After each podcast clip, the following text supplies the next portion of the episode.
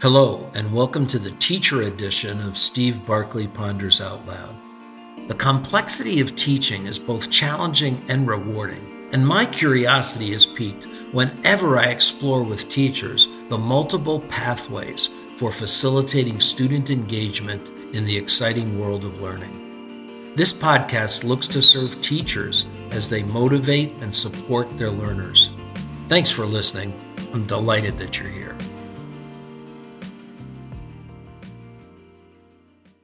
Leadership in the classroom and beyond. Joining our podcast today is Nili Bartley, the author of Leading Beyond Your Title Creating Change in School from Any Role. Nili is currently a technology teacher and a digital learning and innovation coach in Massachusetts. Welcome, Nili. Thank you so much for having me, Steve. I'm honored to be here. Well, thank you for joining us. As I explored your blog and your uh, website, I, I know that you see giving students opportunities to lead as being extremely important. So I, I'm wondering if you'd expand on that for us. Yeah, I would love to. I, you know, I could share my opinion like all day about the power in students leading, but I think even better was to um, do something that we tried last year was to ask everybody in the school basically why they felt students leading was important. So I, would love to share that part first because I thought it was really powerful. So we actually took nine students out of our school to another district for their digital learning day to share a student led PD session on their leadership experiences at our school based on helping to lead school wide initiatives, clubs that they were running, which we have a lot of student led clubs after school, which is pretty unbelievable. Um, and their experiences potentially with like project based learning. And what we wanted to do was have them first create a video to serve as the foundation for what they were about to share. So we had a few kids run around the building one day after school and literally just ask as many staff members and students as they could one question. And that is what makes schools better when students lead? And it was so clear. And I agree with this wholeheartedly that the most common theme that we were hearing was if you really think about it, just in numbers, there are significantly more students than staff members and administrators in a school building, right? So, for example, I think we have like close to 900 students, we have 150 staff members. So, if we don't ask for student voice and we don't ask them to help us lead, then I really believe we're we're missing the boat, right? And to take that and carry it into the culture of every classroom is is invaluable.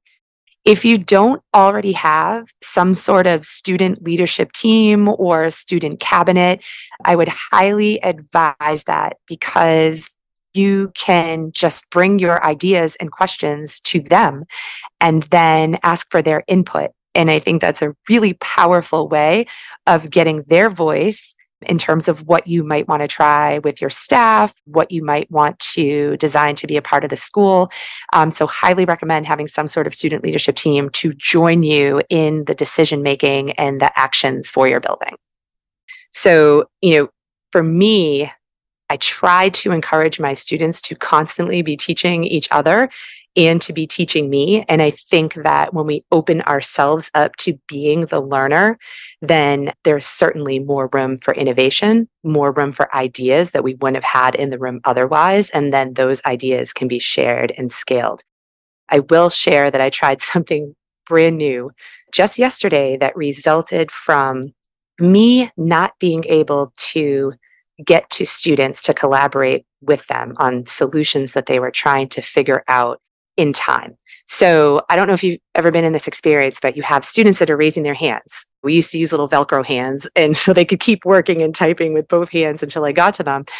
But what was happening is they weren't going around the classroom kind of yelling, Can anybody help me with this until Mrs. Bartley can get to me? Because obviously that's a little awkward. But they're asking such advanced questions about the technicalities of their projects that they're doing with CoSpaces and coding that it takes time for me to sit with them, to collaborate with them. So I created this help board, or I guess collaboration board, using Jamboard. So it was up on the big screen and you know there was a column for their name a column for what we were calling their struggle situation the third column a student who was willing to help put their name and once the situation is resolved they put a check mark and so you know if i couldn't get to a student they were using this board and one got so excited he didn't just put his name he put like you know so and so is here to help right i had another student who didn't even know how to help her classmate but when she saw the question, figured it out just so she could help. So it put kids like I just tried it to see what would happen, and they needed some reminders, um, and it was very cute.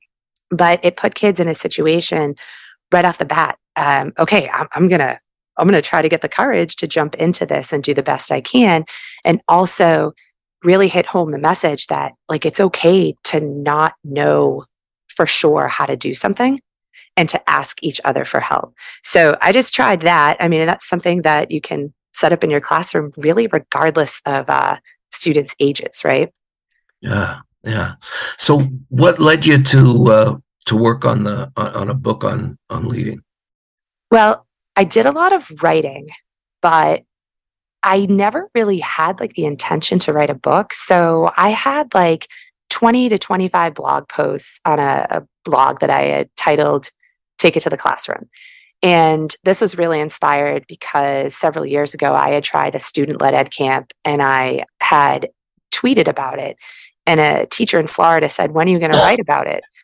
And I thought I had already written about it in my 180 characters or whatever we were allowed back then. Um, I think this is 2015.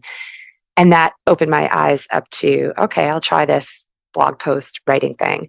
And when the Lead Like a Pirate came out uh, by Beth Houf and Shelley Burgess, um, they were looking soon after to do a series of guidebooks that would take certain themes from their amazing book and dive a little bit deeper.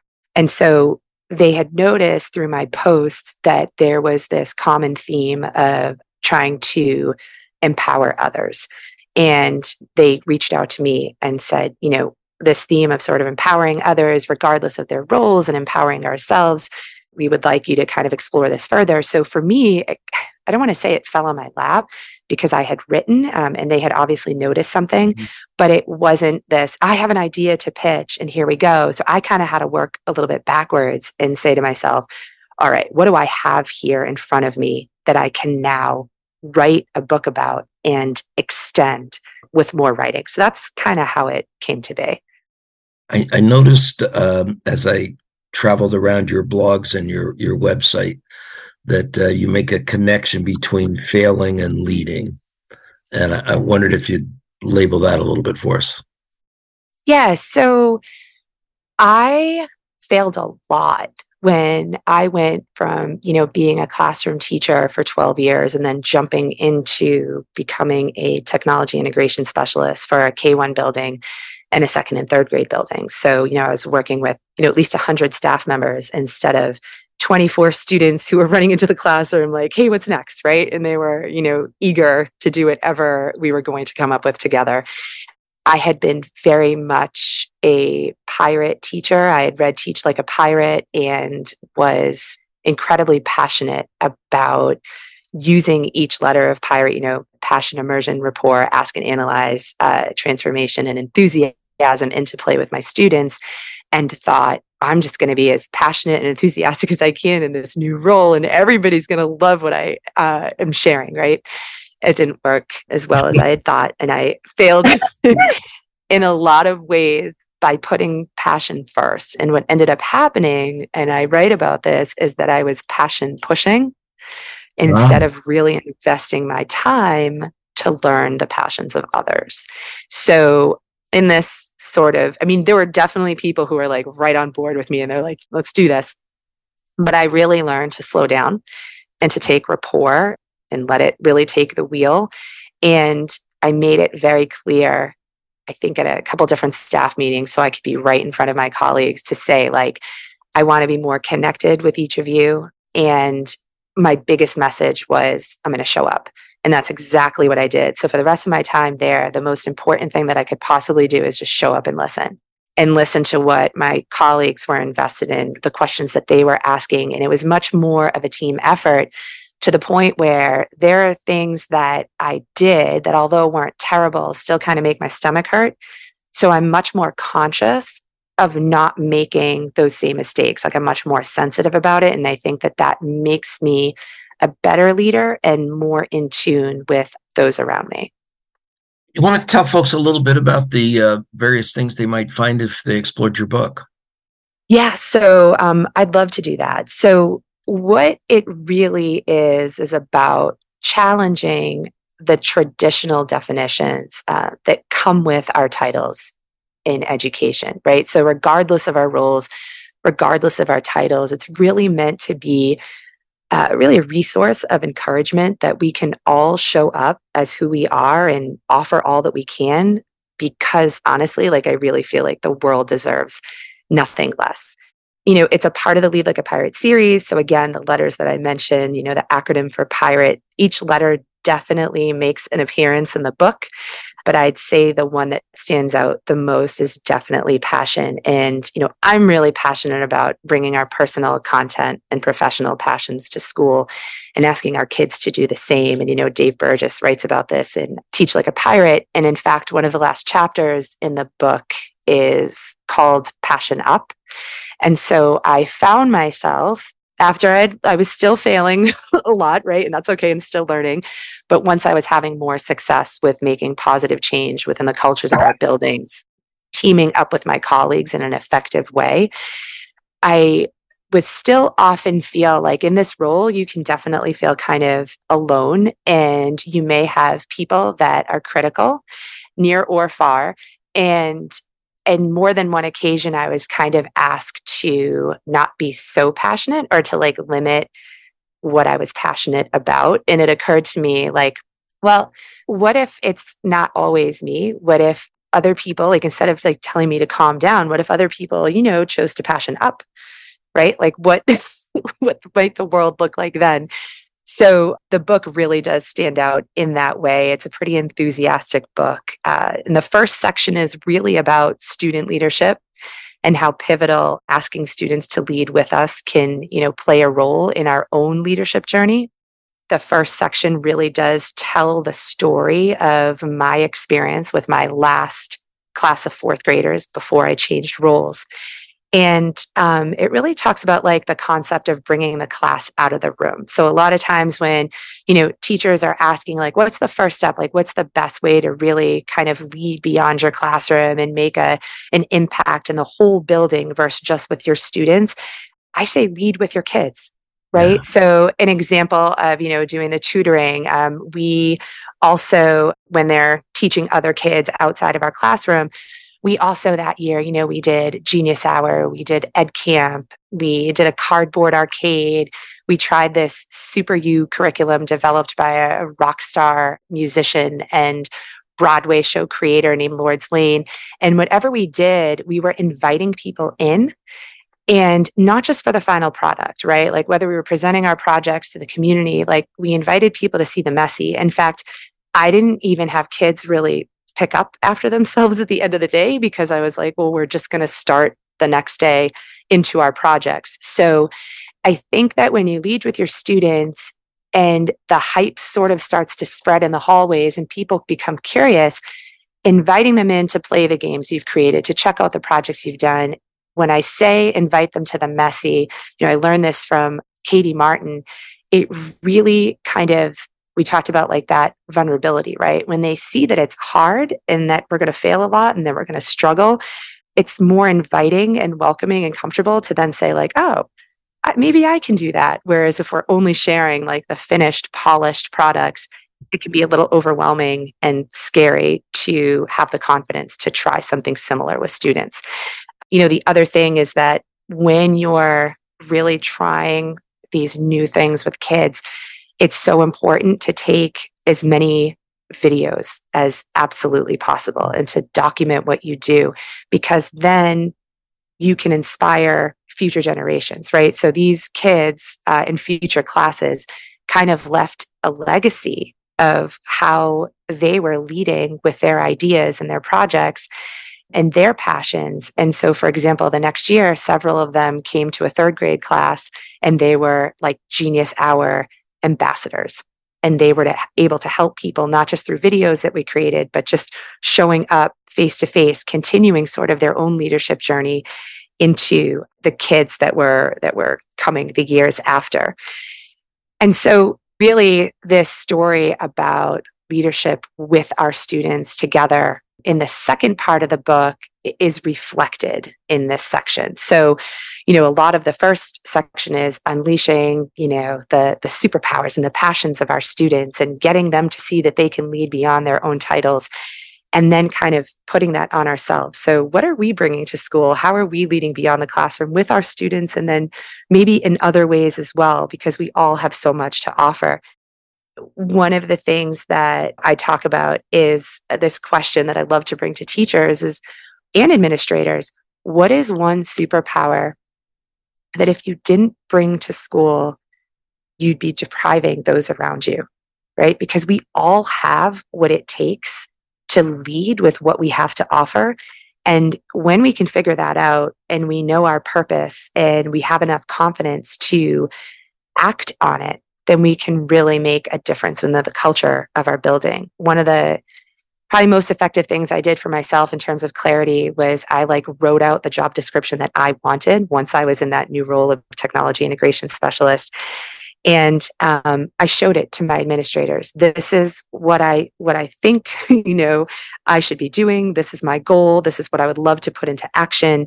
And it let me go beyond the job description that was written for me when I applied for the work and really let them see what my goals were in the building and how I wanted to make an impact. And we can do this from any role. You know, have your students define what they think their jobs or their roles just, are. I was just going there as I was listening. what a powerful piece for uh, kids to uh, inform the teacher of what they wanted to learn. Yeah, yeah. So, I mean, we can do that as well. You know, and the third section is really just about gaining the courage to lead up. And this was really, really hard for me. And there are certainly growing pains that accompany it. But you know, being unafraid to approach our administrators with our ideas and strategies that align with their vision, right? This led me to, you know, having the opportunity to lead staff meetings and and run, you know, ed camps within the building, um, building a crew. That's like a huge pirate thing, right? But it only takes it's like that lone nut video one person is crazy two people equals a movement like it's it only really takes one person to join your crazy right and then when you have two people bringing an idea to administrator, you don't look like the only crazy one, right? And so mm-hmm. finding a crew, building on that crew. I had a student the other day, we have a No Place for Hate club, you know, based on a program initiated by the ADL. And we all, everybody went around the room inspired by a colleague and they had to like tell us why they're there. And she said, Well, I show up because there's power in numbers. And I'm like, Yes, that's absolutely right right? So when you have people that support you and that have your back, maybe not necessarily because you have the same passions, but you're all passionate, it can really make a difference in terms of being able to spread the, the positivity in the air, the ideas you want to share, where people want to catch it and they want to be a part of it. I'm really lucky that I walked into a building four and a half years ago where I joined a crew you know, this is an insanely thriving culture that I was really excited to join. And then you have that healthy pressure to be as awesome as you can be and really talk up your colleagues and administrators, which is a great responsibility together to try to impact the culture of your building. And so, you know, that last chapter again is really just kind of, I think I, I called it taking the leadership plunge. And that's exactly what it is. And knowing that regardless of what you're doing, you can be, you know, a classroom teacher and throw out some videos, hang up some signs of some, you know, really awesome book or podcast, like on the bathroom stalls. Like it doesn't matter, right? And offer people for like a quick PD lunch. Rich Czyz with his four o'clock faculty book has awesome ideas to kind of go rogue. And I think that we can't get discouraged if no one shows up because all it takes is for like one colleague to say, Did you see that really weird video that Nili put out? Right. And I think most importantly, whatever you're going to end up doing with your own sort of leadership journey, invite your administrators in. When my colleagues and I ran an ed camp that was voluntary, we had 20 people show up. and one of them was our principal. And that was incredibly powerful. Like it should not be an us and them. It should be a team environment as much as absolutely possible. Well, Nili, I uh, I thank you for sharing your passion uh, with with in this, in this uh, podcast. I I just I I, I love it. I'll put the link uh, to your book in the in the lead in to the podcast. Make it easy for folks to find. And uh, if you would take a moment, share with people how they might uh, con- connect with you. Yeah, so, as you said about the book, you know, Your Title is on Amazon, and I would love to connect through Instagram, through Twitter. My handles and Bartley six, and just sending me a DM is is uh, the best way to contact me. And I would, I love to connect. I would love to hear from you. And thank you again, Steve, so much for inviting me onto your fabulous podcast. I appreciate it much. Have a great day. Thank you so much. You too. Thanks for listening in, folks. I'd love to hear what you're pondering. You can find me on Twitter at Steve Barkley or send me your questions and find my videos and blogs at barkleypd.com.